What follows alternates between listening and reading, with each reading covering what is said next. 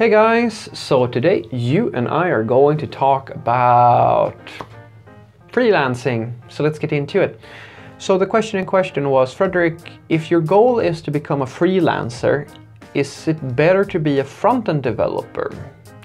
So this is a good question. My short answer is going to be maybe, but mostly no.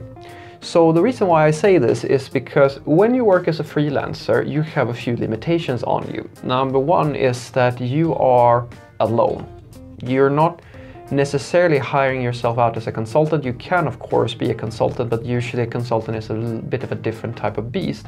But as a freelancer, you are most likely going to take on smaller to maybe mid-sized mid-sized projects for small businesses or mid-sized businesses at best, most commonly what you do when you do this sort of work is that you create landing pages or simple portals or product pages or things of this nature.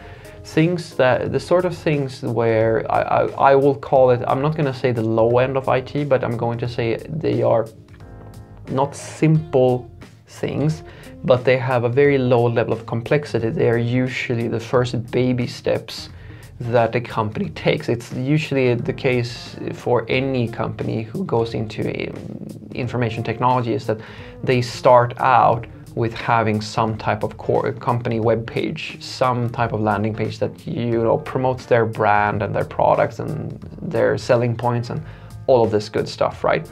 That's the first step. Usually after that, a company will go into more advanced automation systems. That's also something that usually you hire developers to help you out with to create more sophisticated business systems or content, content management systems, things of this nature.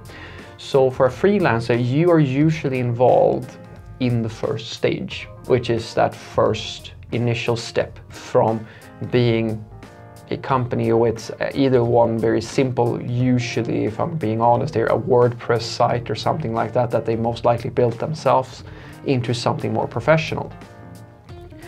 Now, as a freelancer, front-end skills are absolutely a very important thing because usually when you make these sorts of web pages, the people who are buying your skills is usually they are usually looking for something that is graphically stunning. It is the sort of thing that gets people excited. It's the sort of thing that is easy to sell to a customer and a customer feels that this is a good representation of their company because that's what companies think matter at usually at that scale. That the more the more well designed and the more beautiful their web page, the more business they're going to do. This is not necessarily always true, but that is what most of them believe. So the more excited, visually excited, you can get your customer, the more likely you are to actually get the job.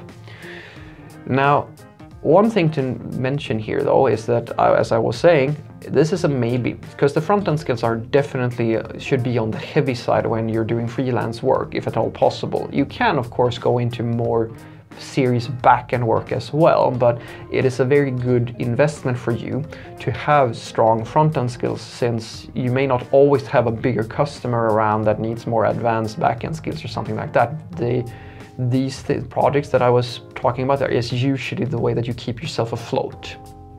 They're usually shorter projects and they don't mm, they may not pay as well as the bigger customers will, but they are mm, going to be the norm for quite a lot of freelancers, especially in the beginning when you're just starting up your business, right? So the thing to know here is that that is not enough. You can't just learn a bit of CSS and HTML and think that that's going to keep you afloat as a freelancer. That's going to limit you quite a lot. Now, a very large amount, like, like I would even say that the trend is for a lot of, of uh, design agencies, as an example, who use, like, I mean, they are basically doing the work of a freelancer in many ways, but they, and they are representing visual things and they're usually just doing the visual UI and things of this nature for a company. What they have started, this industry has started to realize is that more and more companies, they are no longer content with hiring them to do the UI and then finding backend developers or something like that to build the rest of the system because then they have two different companies or two different entities that need to collaborate that don't really have they don't mean they don't really have a reason to be helpful towards each other necessarily i mean it's the customer who wants this to work and now it's on the customer to make these two synchronize. So they don't want that anymore. They want a one-stop shop. They want a walmart type of deal where they can go to one single place and they can get everything. And that convenience is going from being nice to have to being basically a demand at this point. It's not always the case, but it's moving in that direction. So the freelancer now has to have more of a full stack role in many ways. Being a full stack freelancer is the safest bet for you to survive as a freelancer simply because most of your customers will not have any technical skills and they may not even have a department of backend developers who can just let you do the front end and then they do the backend. I mean, if you have what I described, where you're leaning towards stronger front end skills, but you still have the backend skills, then you are fairly flexible here.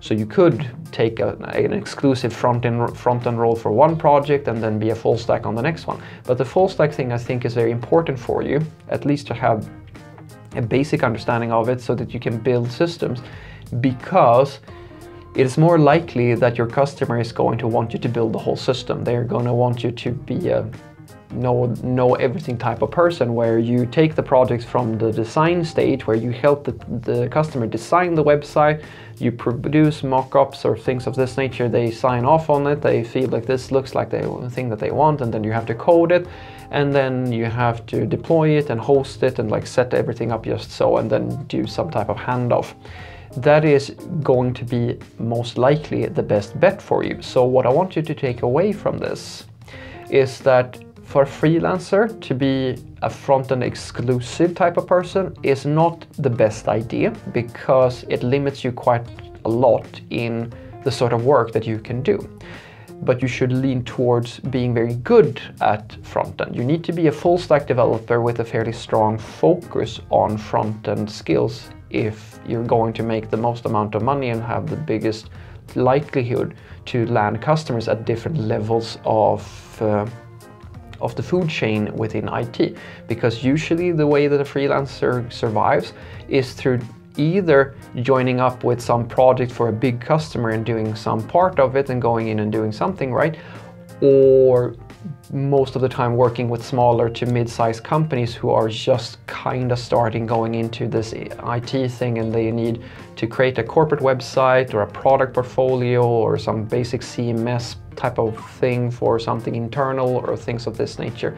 And most of the time you get these people excited through a visual representation of something. So if you have a really striking portfolio of amazing websites that you have made that look absolutely beautiful, that's the sort of thing that goes over very well with new customers that are uh, in the low to mid-sized company size. Have a great day.